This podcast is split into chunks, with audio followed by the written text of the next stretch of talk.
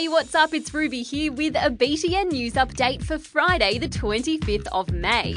First up, if you've been keeping track of the US president's appointments, and P.S., it's okay if you haven't, you might remember that he was due to meet up with the leader of North Korea, Kim Jong un, next month. That was a pretty big deal because the two countries have had a rocky relationship, and now the playdate's been called off.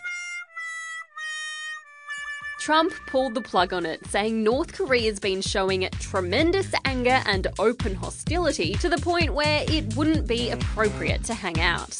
The hostility he's talking about probably has something to do with North Korea warning there would be a nuclear showdown if American politicians keep bad mouthing the country. And a nuclear showdown is something nobody wants. Can you imagine being taken away from your home and family, being given a new name, and never being able to talk about who you are or where you come from? That's what happened to many children of the stolen generations.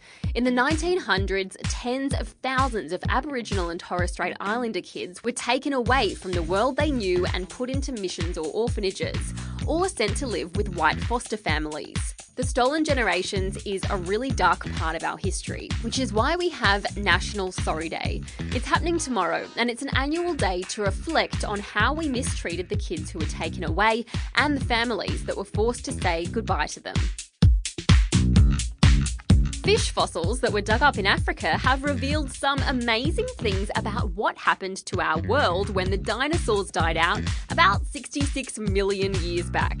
From studying the ancient remains, scientists reckon the asteroid that smashed into our planet and wiped out the dinosaurs also cranked up Earth's thermostat by about 5 degrees for about 100,000 years.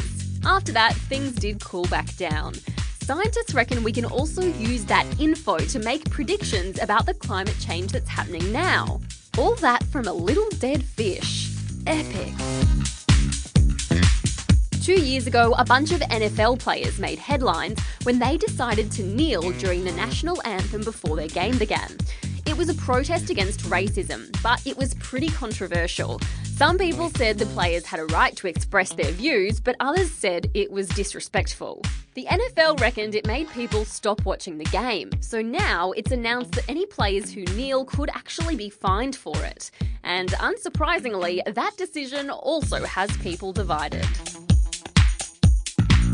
And just to round off your week with something insanely adorable, over in the UK, a Labrador called Fred has adopted a flock of fluffy yellow ducklings. Their mother disappeared one day, and Fred knew what he had to do. Now they go everywhere with him, and all nine of them chill on his back as he takes them on wanders through the park.